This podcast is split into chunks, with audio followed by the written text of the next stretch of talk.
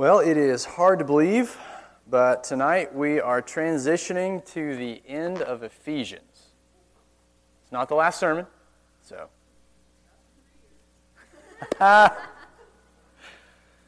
Three more years. Well, hopefully not. This is sermon number 38, so I didn't know that was possible to teach that many sermons in Ephesians. So, um, but we are transitioning to the end, so you can turn in your Bibles to Ephesians 6.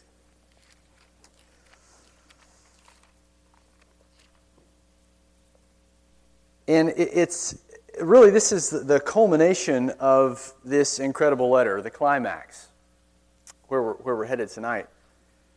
And it's, it's hard to believe, if you've been with us through this study, that this letter could get any more intense or any more glorious than what we've already seen. Uh, this letter is full of glorious metaphors for the church and these metaphors help us understand who we are, what He's called us to. So just think about some of these metaphors that we've already seen. We say this almost every week, but Paul's very clear that we are God's resurrected new humanity in Christ. He's clear that we're being recreated into the image of God now, as we were intended to be in the beginning. And now that, we're, that we have been recreated, we're, we're learning to live out that new life, that new identity progressively today on the earth, right now. So we're his new humanity. We're his end time temple, Paul says in chapter 2, the divine residence for the Lord himself, the very display of his glory on earth. Just like the Shekinah glory filled the first temple, so his Holy Spirit now fills this end time temple, the church. And as a result of that, we display the brilliance of his glory in our transformed lives that we're now living. We who once loved sin, and we did, and we hated Christ, we now love Christ, and we hate sin. We pursue forgiveness now instead of animosity and grudges gossip. We work hard instead of being lazy. We're generous instead of hoarding. We're pure instead of sexually immoral. We strive for wisdom. We're reversing the curse in our families, Paul says in chapter 5, and in our work relationships, chapter 6, and it's all to the glory of God. So I'm coming to the end of this book and I'm thinking, how can it get any more significant than this? I'm actually sad about ending the book. I kind of like want to go back and repreach it again, but I won't do that. I really am like kind of sad. Um, I was talking with Christy this week in the office about that. How can it get any more significant? Well, it does. Paul wants to add one more metaphor to the church, one more way of, of viewing the Christian life to sort of tie it all together for us and really set the church ablaze for mission. He wants these Ephesians, and then anybody that's reading it, us today that have worked through this letter, studied it just like he's commanded, he wants us to realize that by virtue of our salvation, we have been swept up into the winning side of a great cosmic battle the battle for the souls of humanity. Whether we realize it or not, and He wants us to realize it, but whether we do or not, we participate in this battle every day. And Paul desperately wants us to see what this battle is. As Christ new and resurrected humanity, the church is his army. His army. We are empowered by him to progressively overthrow Satan and his hordes as others come to faith and grow in Christ, as more churches are planted and established. And the point is, we, we are very much at war, on a conquest every day, and this comes with some incredible implications for how we should approach our lives. Now, this is the classic text about spiritual warfare. Kind of hear that t- term thrown around today spiritual warfare. And, and what Paul says here about it is actually very incredible, and it guards us from at least two extremes, two sides of the spectrum that are sadly very common in, in evangelicalism today. So, on one side, of the spectrum, this passage is often misinterpreted and it takes on a life of its own, and it actually ends up contradicting some of Paul's teachings elsewhere. The idea of this sort of spiritual warfare is enshrouded in mystery and fear. As one author said, some, some Christians envision spiritual warfare as a scary movie with ghosts and bizarre special effects. Others kind of remove any personal responsibility for sin by attributing everything to the devil. You know, the devil made me do it kind of idea. As we're going to see, the devil and his hordes are very, very formidable foes. But they are one of three problems that we have, according to Ephesians 2 the, the world, the flesh, and the devil. Number three. He's one of three. Paul's teaching in this letter is going to help us avoid that extreme of sort of wild teaching on spiritual warfare and kind of bizarre practices that come along with it. But on the other side of that extreme, which I think we're probably more prone to in this church, and likely because of those abuses on the other side, some pastors barely even mention the role of Satan or the demonic realm in the Christian life. And beyond that, on a practical level, we often don't even think about what's happening in the heavenlies right now. As if we, what we can see is the only thing that exists, as, this, as, the, as though this is the only reality that's at play. And as one counselor says, David Powlison, he says, we often don't envision the battle we are in at all. We don't live in the reality that we are up against forces bigger than ourselves, forces that are highly deceptive, and forces that are vying for our allegiance. I thought it was well said. That's from a, a tiny little book called Safe and Sound by David Powlison, and it's, it's, he uses this text, and it's just really helpful teaching on spiritual warfare and application. Safe and Sound, David Powlison.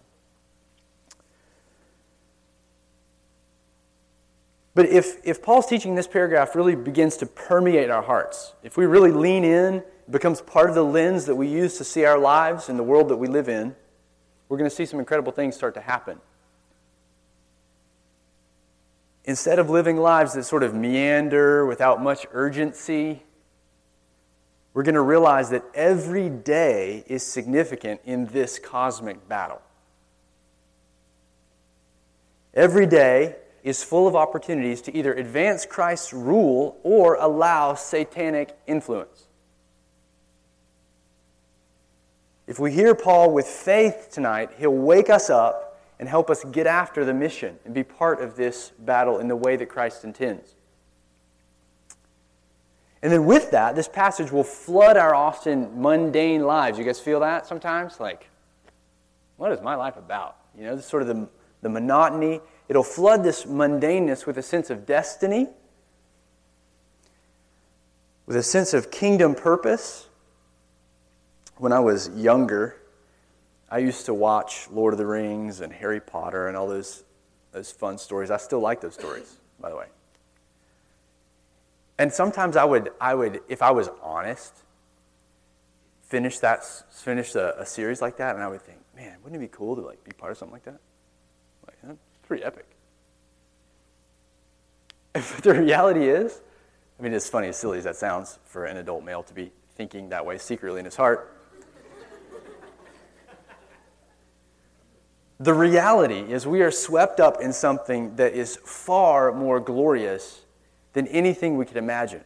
It is far more dangerous than anything we could dream. It is far more significant. It's the most significant battle on earth and it's the battle for human souls, the battle for the ultimate conquest of the gospel. It's the battle for the obedience of the nations to Christ. It happens every day. And Paul wants you to see that in the monotony of life, you're part of the battle. So that's what tonight's all about.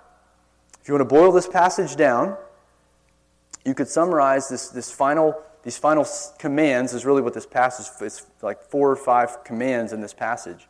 You could boil it down to a call to stand against Satan for the advance of Christ's mission on earth. stand against Satan for the advance of Christ's mission on earth. Stand in resistance, stand in advancement.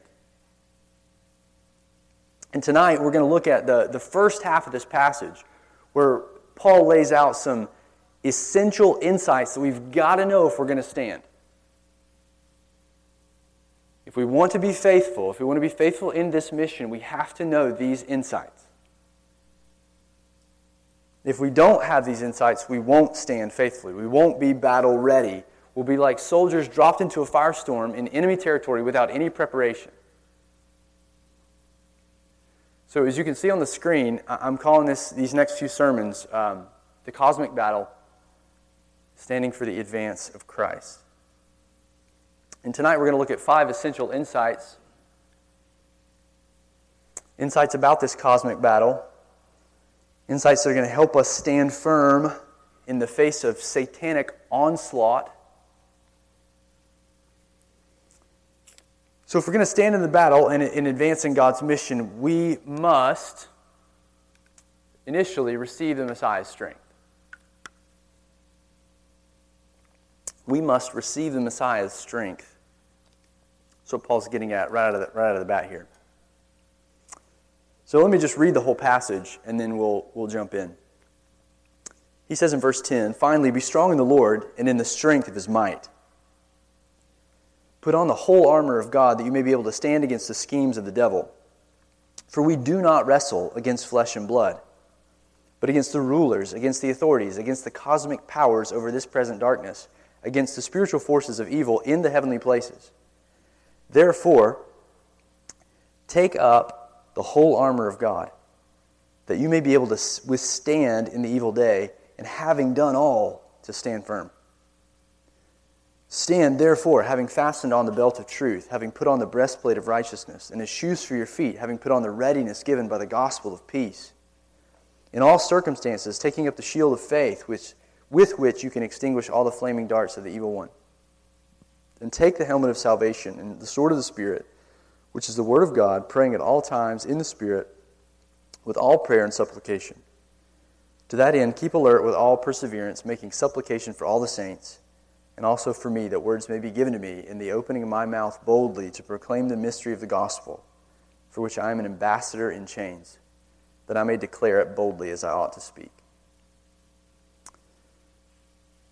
So, the first thing Paul says here, if we're going to stand, in verse 10, is we have to receive the Messiah's strength. Or as he says it here, be strong in the Lord and in the strength of his might. So, right out of the gate, Paul reminds us of our need for strength. Strength is found in the mighty strength of our Lord Jesus. And it's a subtle reminder, isn't it, that we can do nothing apart from Christ, like he says in John 15 5. We're weaklings in ourselves when it comes to standing against satanic onslaught, and we've got to know that. So he calls us to be strengthened, to find strength, to, to receive it. Now, it's, it's an interesting command if you think about it, right? It's passive. He's commanding us to allow something to happen to us. Be strengthened. You can't strengthen yourself, you have to be strengthened. It's a passive command and it, it means strength has to come from outside of us. We can't dig down deep and strengthen ourselves, in other words. So, next question. Logically, how do we get this strength? It comes from outside of us. Well, notice what he says. He says we're to be strengthened in two arenas in the Lord and in the strength of his might. So, in the Lord, in the strength of his might. He adds that second little phrase, in the strength of his might, because Paul wants to remind us just how strong our Lord is. And there's our first hint. He wants to remind us that, that Christ's mighty strength is leveraged for us weak little believers. And when we remember just how strong our Lord is and how his strength is leveraged for us, for our good, is leveraged over Satan and over his diabolical schemes, guess what happens? We are strengthened. We grow confident not in ourselves, but in Christ's power that he promises to exercise for the good of all who believe in him. All right, let me, let me illustrate this. You got the third grader on the playground. He is intimidated and demoralized by the sixth grade bully who is bigger, stronger than him, even has a little bit of facial hair. But if he knows that his dad, his strong dad, is standing on the other side of the fence, watching and ready to help him, what happens? He's filled with some strength, isn't he? Filled with some renewed zeal and boldness to stand up to this bully because dad's there. He's strengthened, in other words, by his dad's strength. He's not strong, but he knows his dad's going to swoop in and help him. So now there's a swagger in the, in the third grader that wasn't there before. Same is true for us, except for the swagger. Paul knows that it's, it's hard for us to believe how incredibly strong Christ is. We talk about that, but we don't really believe it. It's, it's hard for us really to embrace that God's power really is leveraged for us for our good. So, Paul knows that. So, what does he do in the beginning of this letter? Well, he prays for us that we would understand that, that God would help us to understand the level of power that we have in God toward us, that it's leverage to us, for, or that it's leveraged for, for us for our good. So, listen to what Paul prays back in chapter 1. If you want to turn back there, you can, you can check this out. Chapter 1, verse 19. I just, I'll, I'll add some context here. He says, I pray that you would know, dot, dot, dot Verse 19, the immeasurable greatness of his power toward us who believe. So I'm praying that you would know this. God's got to reveal this to you, how great his power is toward you. So I'm praying that he would do it.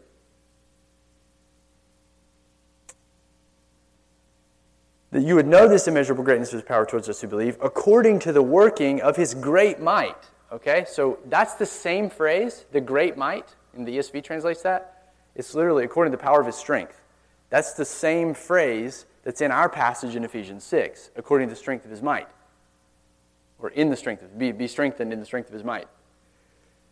It's the same, it's that same little phrase in our passage. So, according to the working of his great might, that he worked in Christ when he raised him from the dead and seated him at his right hand in the heavenly places.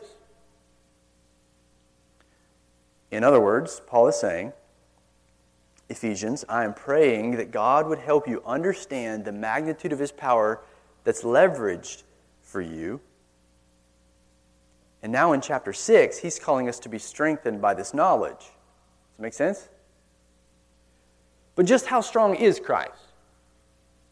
Especially when it comes to Satan and his hordes on earth. Well, if we're staying in chapter 1, just keep going in the text. Paul tells us that Christ has been seated in the heavenlies, keep going, far above, verse 21, far above all rule and authority and power and dominion, and above every name that is named, not only in this age, but also in the one to come. And he put all things under his feet. In other words, Christ is far above every other being in authority and power like far above, far and away above every of these incredibly powerful satanic beings. Nobody can touch the Lord Jesus. He governs everything according to his will. That's what this is saying. He even governs Satan. Now, this should be incredibly strengthening for us. Okay? Why? Well, because Paul goes on to say in chapter 2 that Satan once had complete sway over us. And we were once totally held captive to our dark Lord, completely under his influence, dominated by our fears and fleshly desires, whether we recognize it or not.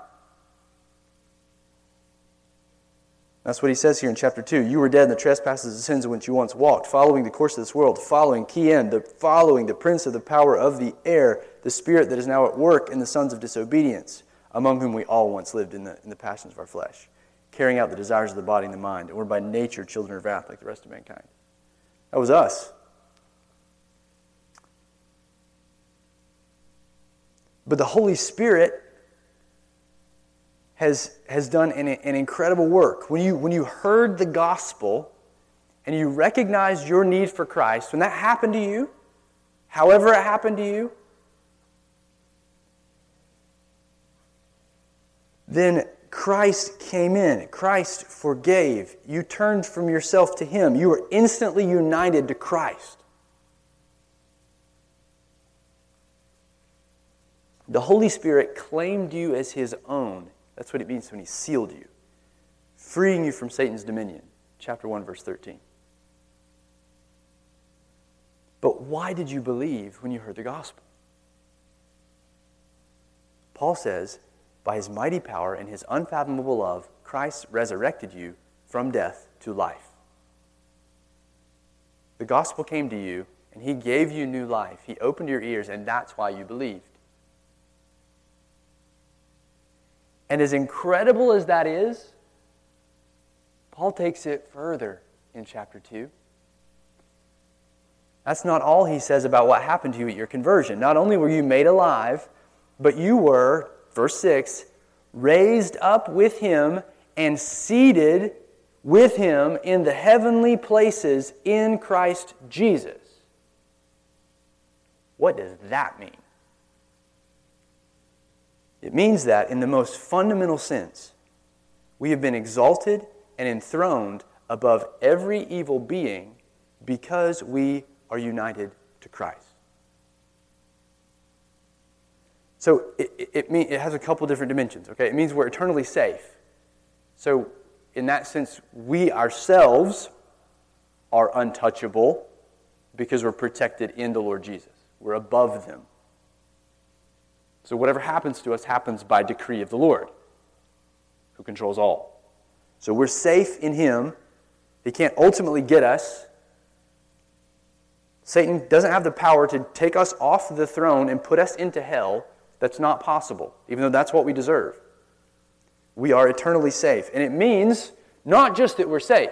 Here's the kicker it means that we are in a position of authority above them. That's what he's when he's talking about seated with Christ. Seated where? On the throne. When is this happening? Right now. Will we be seated with Christ later to, to reign physically on earth? Yes. But we are seated now in the heavenlies with Christ, according to Ephesians 2. We have access, in other words, to Christ's power over the demonic realm, so our success in the battle is sure. Are you tracking? This is, this is baseline. If we don't get this, then nothing else is going to flow. So you can see how important this is and why Paul went to such great lengths earlier in the letter to unpack this theme for us. Because now Christ's strength, as described here, is what we draw on to be strengthened by Him, and we're going to need it so that when Satan fiercely roars, when the onslaught comes, and it will, that we don't cower in fear or flee in faithlessness. We have to know His strength. If we're going to stand, we must have Christ's strength pulsating in our hearts. We must know Satan is not ultimate. I am enthroned above him. Christ will win the victory through me. And that's our first insight we must receive the Messiah's strength. Now, more on this in a minute, okay, in terms of how we battle, okay? Next, he goes into you know, anticipating our questions, right? We must appropriate the divine weaponry. So we've got his strength, and we want, we, want to, we want to be strengthened by that, but we need to appropriate then the divine weaponry.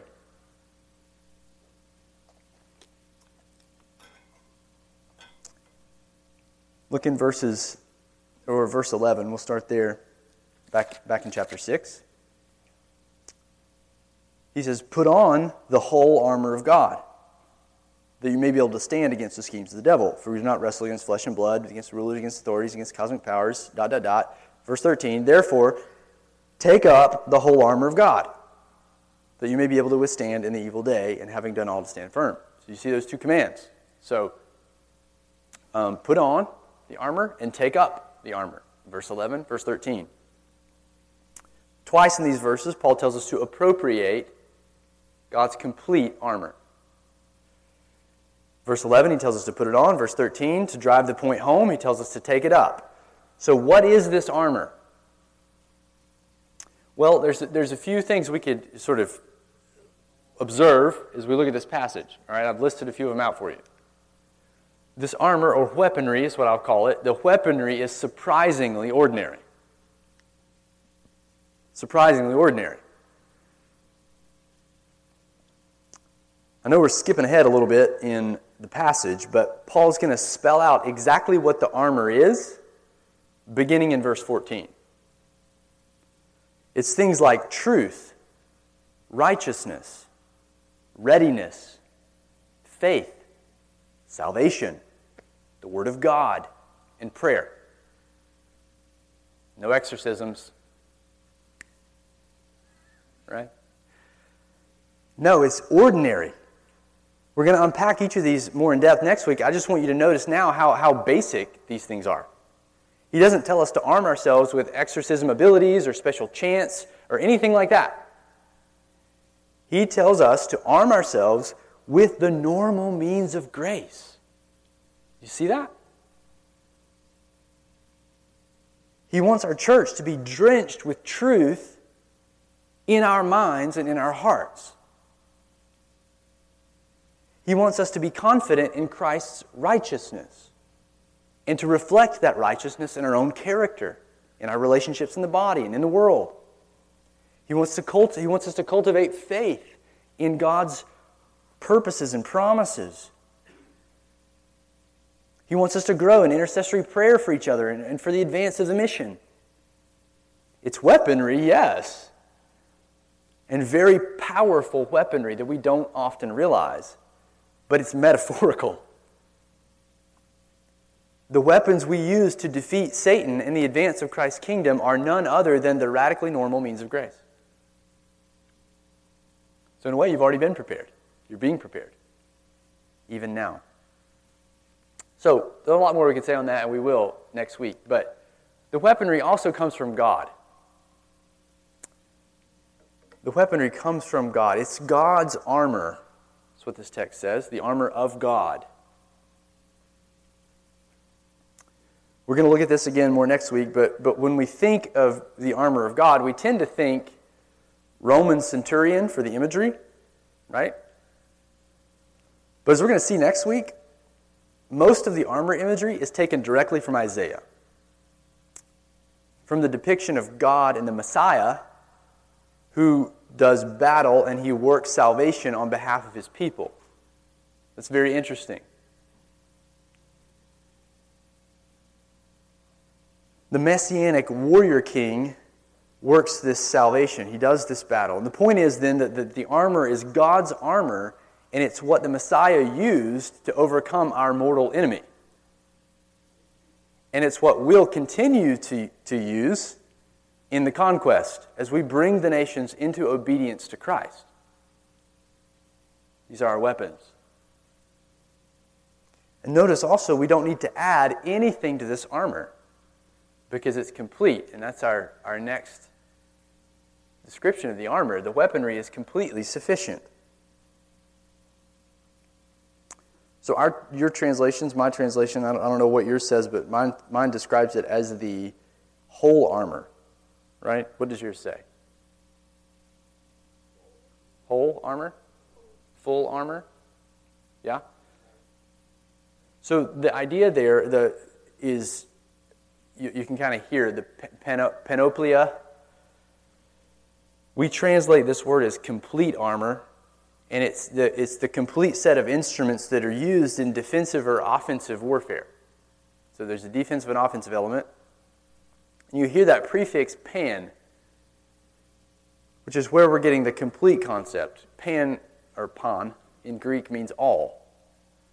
So when that's, that's prefixed to this word, it's, it, that's, that's the idea of the complete set of, of um, weaponry. Paul's telling us that we don't need anything else than what God provides in order to stand against satanic onslaught. We don't need anything else. We don't need anything else to advance successful counterattacks against him.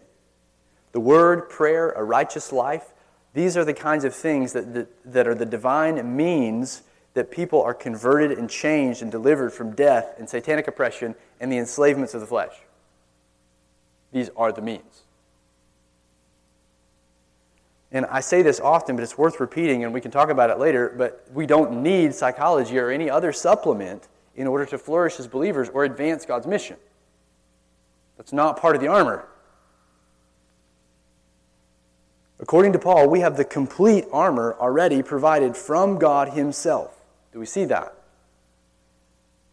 All right, notice not only is it comprehensive and sufficient, but the weaponry is both defensive and offensive. The weaponry is both defensive and offensive. And I think often we miss the, the offensive aspect of the armor because um, of the verbiage in the text. I mean, it kind of it kind of lends itself to more of a defensive posture. And we think we're just supposed to sort of stand more passively against Satan instead of actually launch out in counterattacks. But the whole point of the passage is to launch out in counterattacks. Both are envisioned in this weaponry, in the very word itself. It's offensive and defensive. Paul pictures protective gear like helmets and shields, but he also describes offensive gear like the sword of the Spirit, the Word of God. And by implication, he tags on intercessory prayer, even though he doesn't give um, a description for that, like a, another metaphor parallel. He just says praying, you know, essentially interceding for, for, for the mission. But those are our offensive weaponry, if you want to go with the, go with the metaphor. So just making that observation. It's both defensive and offensive. And then finally, the weaponry must be personally appropriated.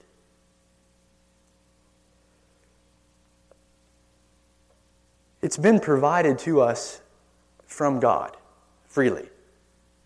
So there's, there's nothing we do to earn the weaponry. But we have to actually put it on, we have to actually use it, we have to get comfortable with it. We've got to take it up, verse 13, if we're going to stand against Satan. Our weaponry won't, weaponry won't do us any good laying on the closet floor in an attack, even though we own it. We have to learn to use the weapons and to clothe ourselves with this kind of protection. So, how do we do this? Well, again, in the coming next week, we're going to look in detail at this. So, I'm going to leave you hanging a little bit. Um, but we can answer this question like, how do we appropriate the armor? Really, in, in a couple ways. He's going to tell us in the second half of this passage as he continues the armor metaphor is explicitly. But I think what Paul wants us to see, maybe another way we could answer this question, is the call to arm ourselves to stand against Satan is essentially another way of saying what he's been telling us through the entire back half of this letter. Okay? It's the same thing he's already, he's already told us. Now, how do I know that? Why would I say that? Well, does this command to put on sound like anything else you've heard in Ephesians? Yeah? Where what is it? Put on the new man, right. From Ephesians 4. Totally. Ephesians 4:24. We've heard that, we've heard that before. That's our, our central responsibility as the new humanity so if we're staying on that metaphor, the new humanity is to put on the new man. To learn to appropriate the new identity that we have in Christ by living, living like Christ in the world as the new humanity. To put that on.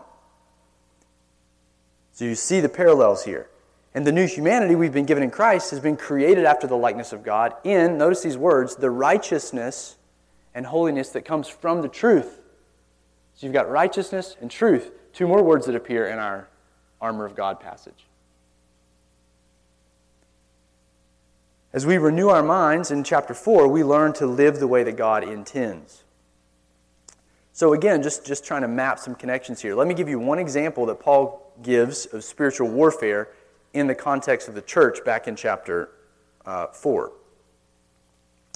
Remember how he told us that we need to deal with uh, our anger quickly in the church? You remember that?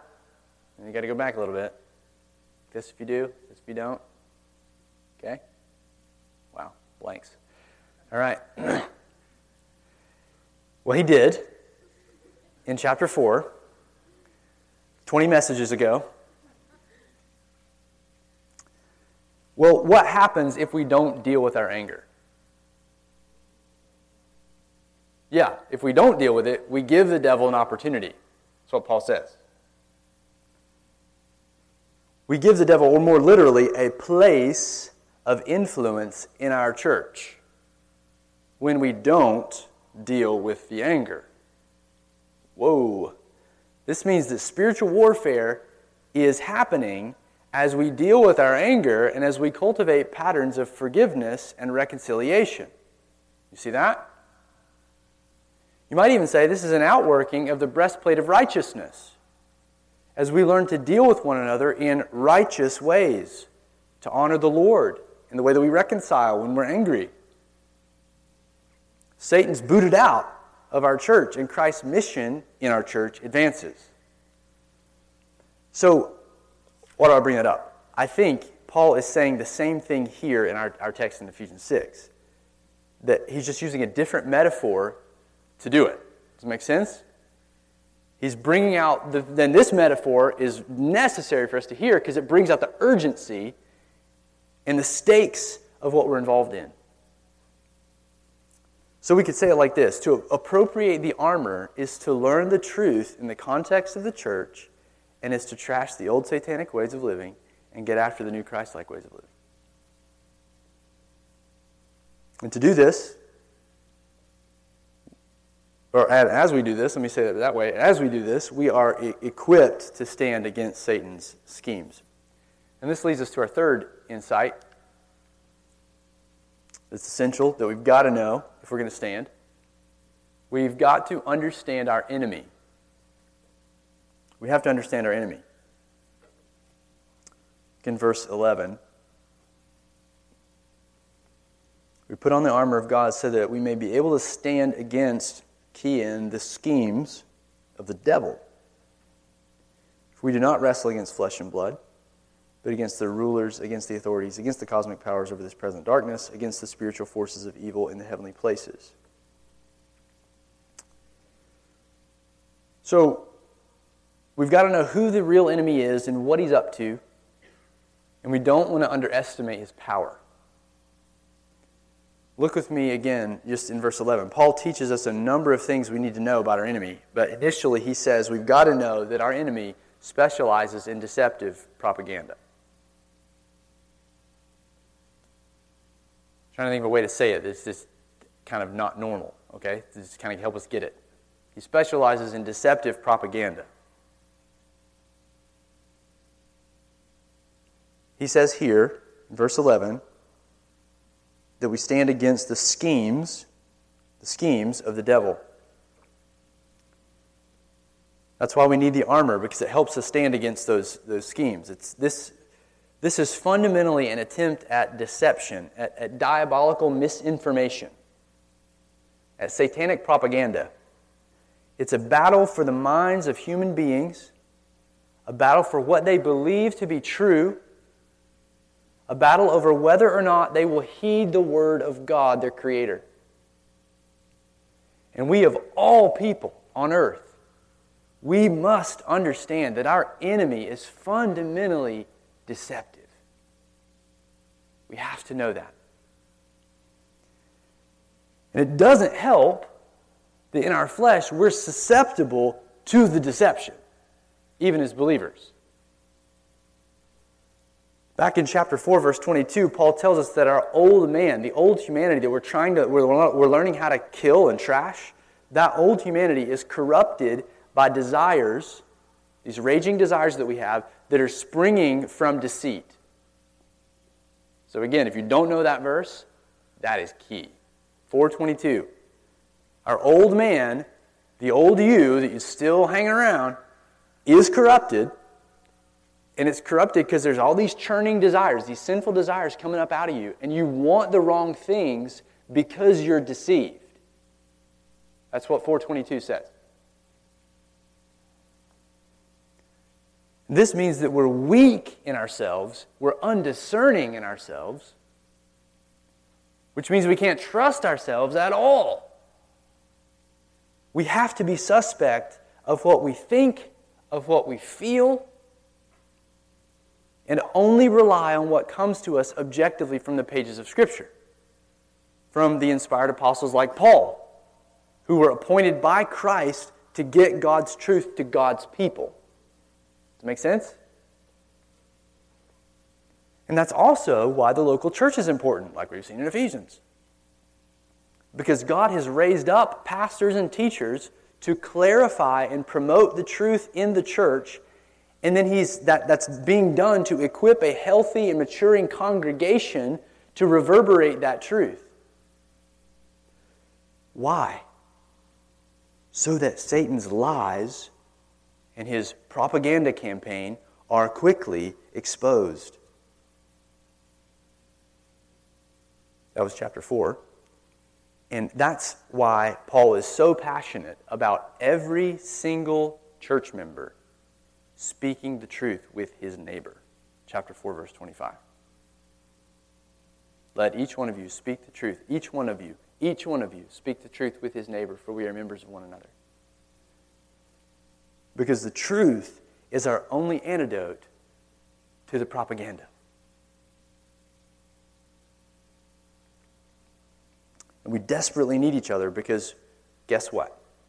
When we're deceived, we don't know it. That's the essence of deception. So we need each other. We're a body. So we've got to realize that our enemy's crafty, that he specializes in this kind of deception. And, and Paul also says that our enemy is not human. It's not human.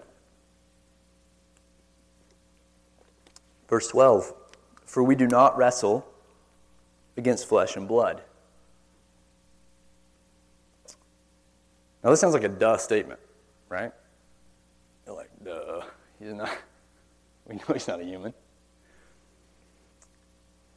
Uh, until we realize how much we need this. Paul knows that we're tempted to misdiagnose the ultimate enemy as other human beings. And to forget about the animating ultimate influences behind those human beings. Paul's not saying we don't have human enemies. He said that earlier in the letter. They're just not ultimate. Remember back to chapter 2, we just read that. Unbelievers are described there as quite literally following Satan. Like everybody. I had a conversation with a guy who was telling me a couple weeks ago that he was part of the occult, or had been, and I just took him to this passage and I said, Look, brother, so was I. And at, at, some, at some level, right? So we didn't have the same experiences, but according to Paul, we both were following Satan. And so we're tempted to believe that, that, that humans are ultimate, but unbelievers here described as, as following Satan, meaning the devil is leading them, and he's blinded them with his lies, and they are marching to the beat of Satan's drum. So this means that if we're going to stand we're not standing ultimately against other human beings, against other image bearers. We're from the same lot, right? We're warring against Satan and his hordes. But we, we, we so often forget this, like in the, in, in the practical daily spheres of life. We get angry at our unbelieving coworkers. Uh, we get angry at annoying family members. We get angry at inconsiderate roommates, like we just angry, angry, angry. And we mis- we're, mista- we're mistaken. We think they are the enemy when they are not. Do you know this even happens in marriage? Looking around for my better half? It does. But honestly, look, one reorienting truth that Mary and I have used in the heat of arguments is the truth that we are not enemies. Might feel like it, but we're not. Knowing that Satan and sin are our real enemies de escalates arguments, it cools tempers, it helps us to restore and, and get after the real threat to our souls, the real issues that are plaguing us. So we've got to renew our minds here and see that the satanic activity is behind sin and sinful people. This doesn't absolve people from their own personal responsibility. Remember, the devil is one, one of three problems that we have. We are one of those problems in our flesh. So it doesn't absolve us from responsibility. Instead, it helps us, realizing this, helps us to be patient with other image bearers. It helps us to take pity on them. It helps us to show mercy to them. It helps us to seek to help them to see their deception for their own sake. Satan wants to kill them. Like, that's his goal. And they have no idea. No idea. So, this changes things, doesn't it? Changes the way we think about our enemies. And Paul knows that, which is why he reorients us here, that we don't, we're not battling. Our struggle is not against flesh and blood. But one last thing he tells us about our enemy is that he, or maybe they, are way more formidable than we realize. So I'm saying he's very formidable. Verse 12 says, We're not wrestling against flesh and blood, but, now he gives a list against the rulers, number one, against the authorities, number two, against the cosmic powers, number three, against spiritual forces of evil in heavenly places, number four. It's like, why does he, why does he list them out like this? I think the point of this long list is not to necessarily classify demons, but is I think he's piling up these descriptions of these evil beings to remind us just how significant Satan and his hordes are, lest we have the swagger. They are the spiritual rulers and authorities. Likely, they're given those names because they exercise authority over human rulers currently. When Satan tempted Jesus in the wilderness, think about this. He offered Jesus the authority of all the kingdoms of the world because, quote, it has been delivered to me and I give it to whom I will. Luke 4 6. That was Satan saying that. Now, obviously, he's a deceiver, but Jesus doesn't correct him. So there is a very real sense that although God reigns sovereignly over everything, which he does, including Satan, he's his pawn, there is a real sense in which fallen humanity is under Satan's power. We could look at numerous texts, even in our current text right now. That's what Paul's getting at when he says that we wrestle against the cosmic powers over this present darkness. You see that in your text? They're the cosmic powers over this present darkness. Meaning, this age is an age of satanic darkness. It's in need of the inbreaking light of Christ. And the point of this long list is to keep us humble and dependent on the Lord as we realize the magnitude of the enemy. Satan is not omnipresent, but he has myriads of beings who work for him to carry out his murderous will and his propaganda campaign. They're all conniving and scheming, and they animate the movers and shakers of this age. They are far more powerful than we are and in control of the power structures of this world. And this realization is meant to, to drive us back to God, to snap us out of our lethargy, and to get after arming ourselves for battle.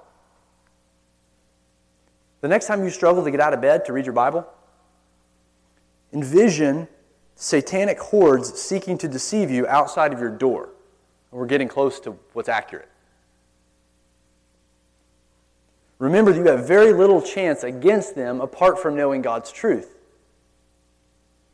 And this kind of desperation is what's going to drive you to your Bible. It's going to drive you to church. It's going to drive you to membership in a church. It's going to drive you to confessing your sin and getting help for it. This kind of vision of what you're up against. You have no hope apart from Christ. Zero. That's what it's going to drive us to. And now notice that that's, that's exactly Paul's point, I think, why he, la- why he laid those, those, those terms out, that list of our formidable foes, because he wants it to drive it. He wants us to drive, he wants to drive us to putting on the armor of God. So he says in verse 13, therefore, in other words, in light of how formidable these foes are, therefore, take up the whole armor of God that you may be able to withstand in the evil day. So I think that's the point. So we've got to understand our enemy. That's what Paul's saying. In our, our, that's our third essential insight. And don't worry, we're, these are going to go quick. Number four, our fourth insight is we can't underestimate the battle's intensity. We can't underestimate the battle's intensity. Now, if you're saying, okay, well, where's, where, are you, where are you getting that from? Like, in the text? Yes. And I'm drawing this inside out more by implication from several words in this passage. Notice in the, in the verse we just read that Paul tells us that there is an evil day coming. Okay? So he says, Therefore, take up the whole armor of God, verse 13, that you may be able to withstand in the evil day. You see that? There's an evil day coming. Now, you might be thinking, wait, aren't all the days evil? Uh, yes, they are.